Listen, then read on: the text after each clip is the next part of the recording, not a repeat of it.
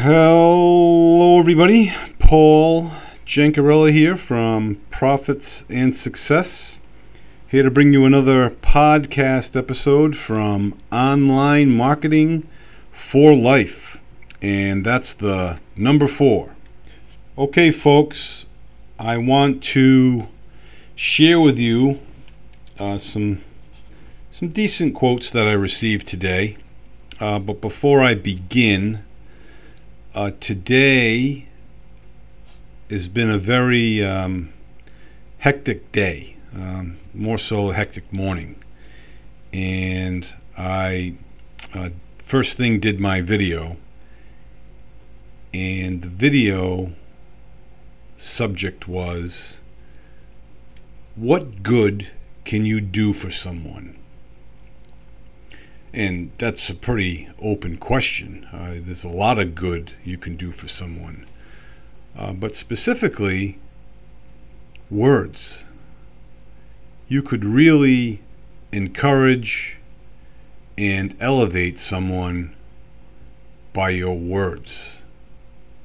Uh, words have a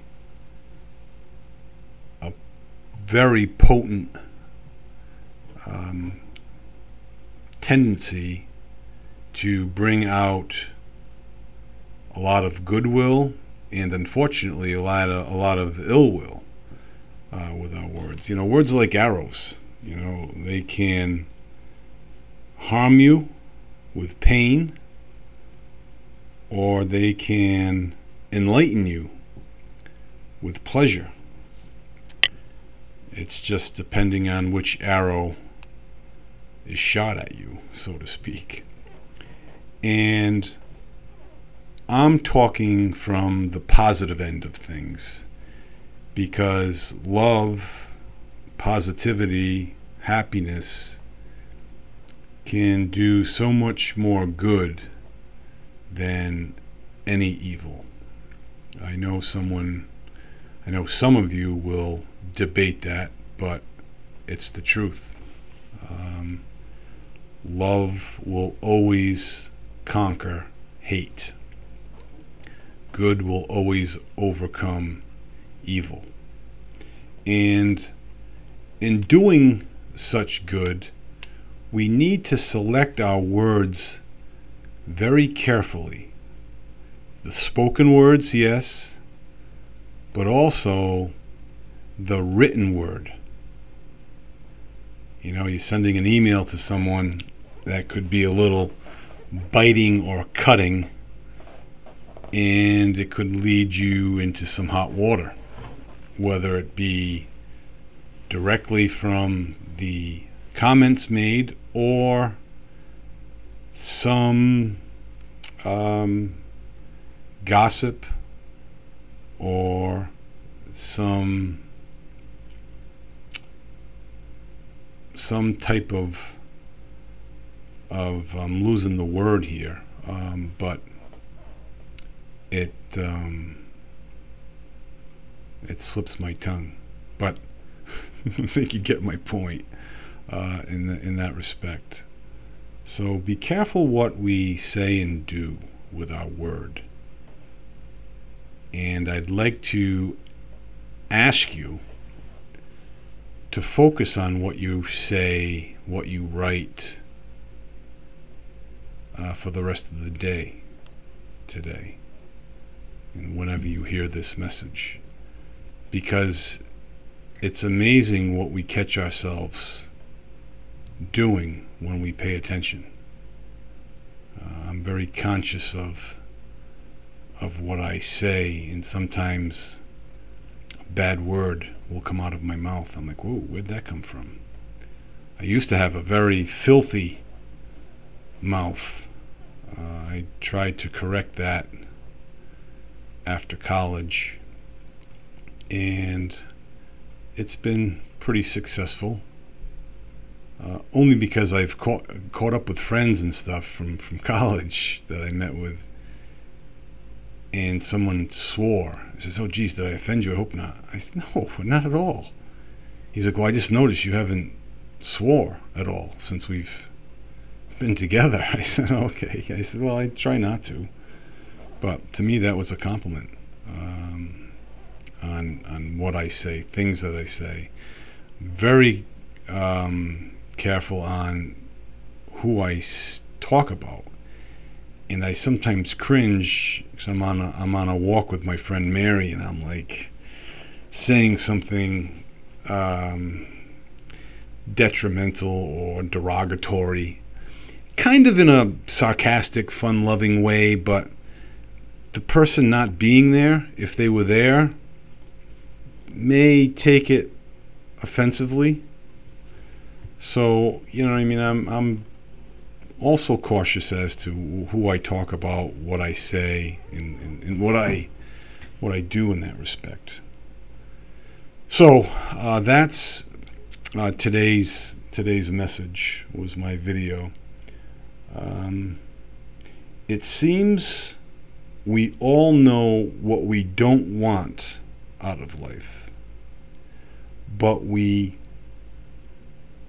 do. But do we know what we do want out of life?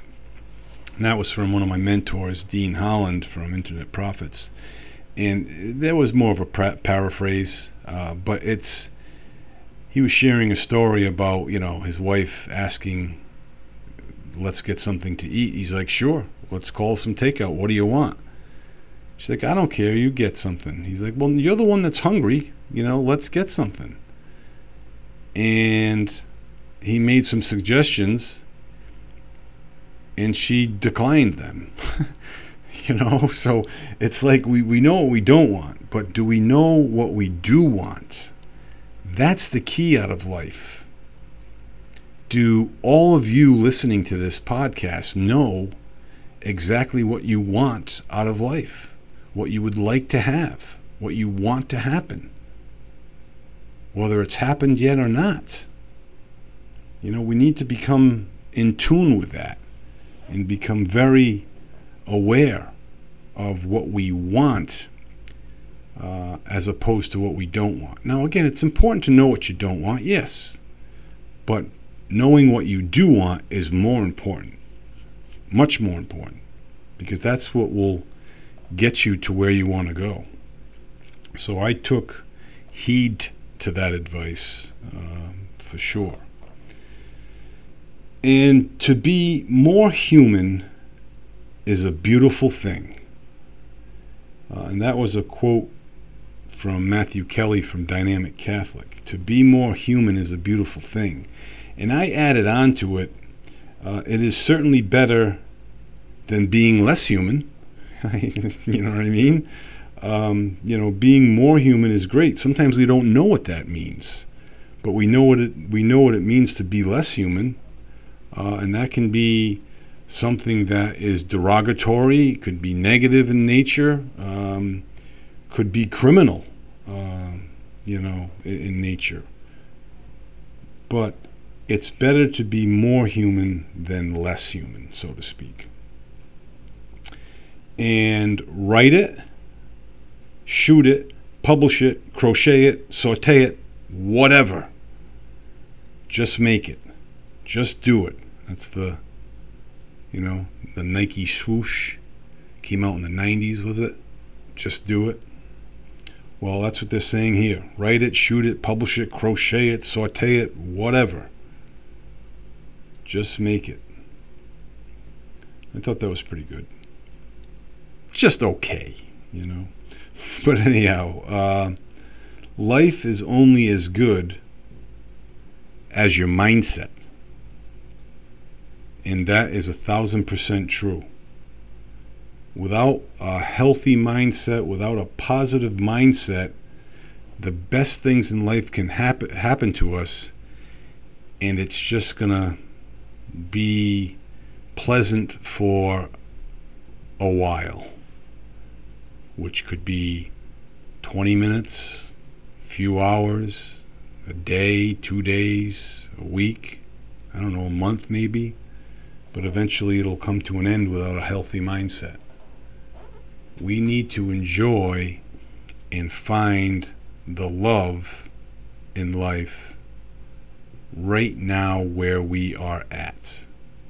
whether, we're at an 8 out of 10, a 6 out of 10, a 4 out of 10, a 2 out of 10, whatever it may be, a 1 out of 10, find the happiness and joy in that 1 out of 10 and gradually climb the ladder.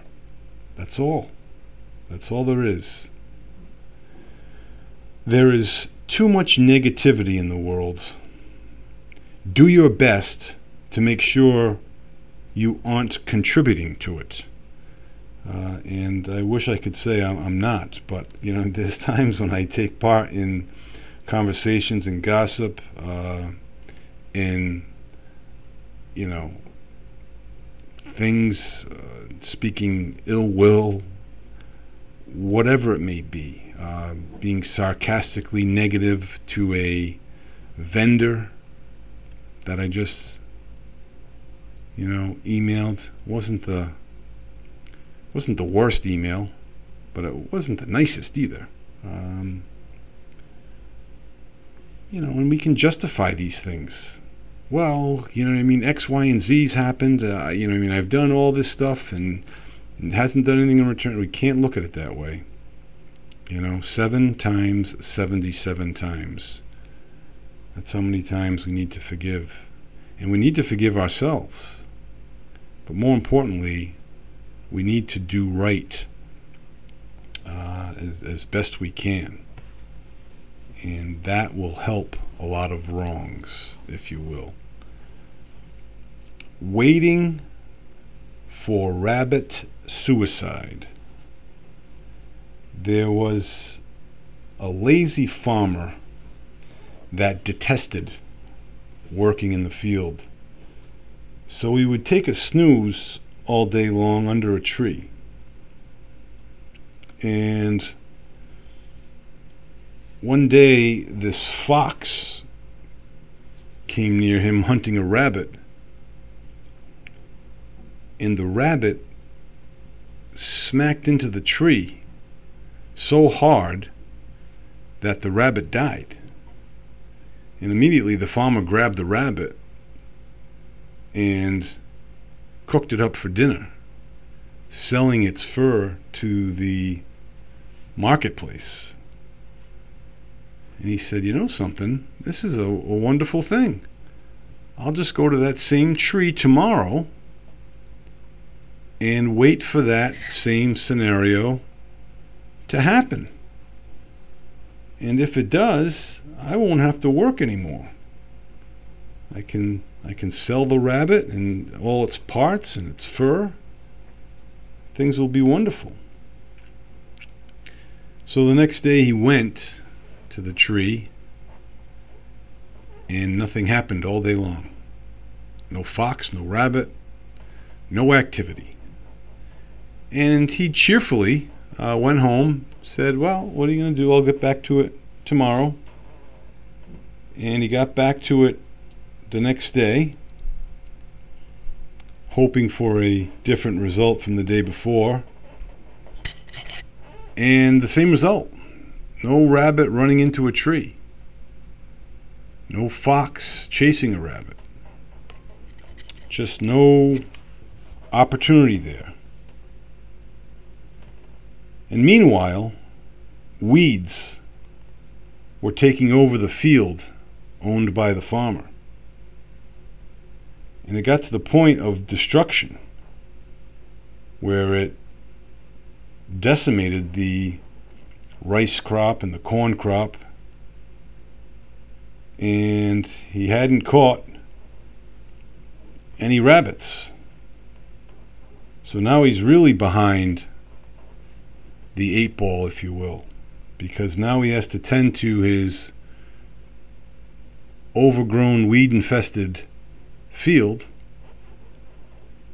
and try to generate some income from that. And he put himself in a big pickle. And the moral of this story really is don't wait for good things to happen without doing anything. Yes, hope is very, very important. It's important to have hope. but we should also act prudently and do productive activities so we're not caught with our guard down.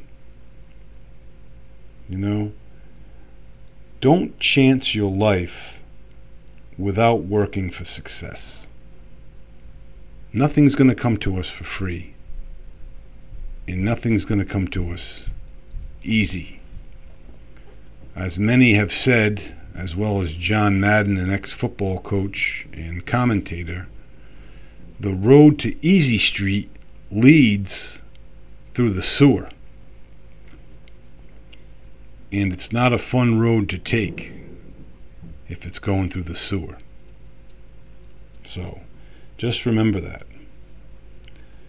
Our friend Darren Hardy um, had a message today. Three powerfully persuasive questions. And often the answers you receive are determined by how you ask your questions. In sales, persuasion, and influence, you need to lead people to their own reasons for doing something. You know, and especially in sales, you need to lead. You can't tell or make people make a decision. You have to lead them to make their own decisions in the way you've crafted them. And that really what separates the good salesman from the poor salesman. There were two monks in the garden, and they both were walking past each other. And one monk said to the other monk, Hey, listen, how are you allowed to listen to music? And the monk said that the uh, friar, head friar, gave him permission. He's like, that's a lie. Because just yesterday I asked the head friar if I could listen to music, and he said no. Well, the other friar said, Well, what did you ask him? He said, I asked him if I listen to music can I listen to music while I meditate in the garden? He said, No. He's like, Why? What did you say? He said, Can I meditate while I'm listening to music in the garden? You know, and it's a little different, you know, outcome there. Um, you know, just changing a few words can make a big difference. And that's what we spoke about in the beginning power of words. And another thing uh, that you can convey to someone or children or teenagers, I separate children from teenagers because there's a big difference there. You know, for an example, cleaning one's room. You know, on a scale of 1 to 10, the room's a mess. 10 being totally motivated to clean your room, and one not being motivated whatsoever. What is your score? Generally, a teenager is going to be below five. They may say a two or a three. So you can ask them, all right, what made you say that? Why, what, why wasn't your score lower? Than a 2 or lower than a 3, whatever it was. And that may engage some conversation. If they said a 1, which many of them will, you could say, okay, what would it take to get that number to a 2?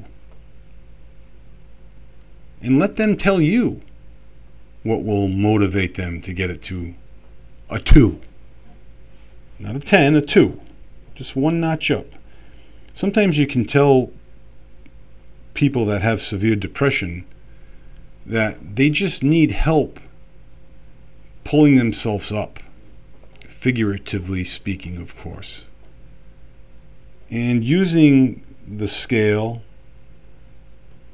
would certainly help, you know? And, you know, how can you go from a six to a seven? Or why didn't you select a five as opposed to the six that you selected? You know, and use all those types of things. And that can certainly persuade someone to think a bit out of the box and think a little bit differently. And that's something that uh, is used all the time in a number of industries. So, I will leave that with you all today. Uh, in the meantime, be well, stay well. I'll check in with you tomorrow, Lord willing. Bye bye now.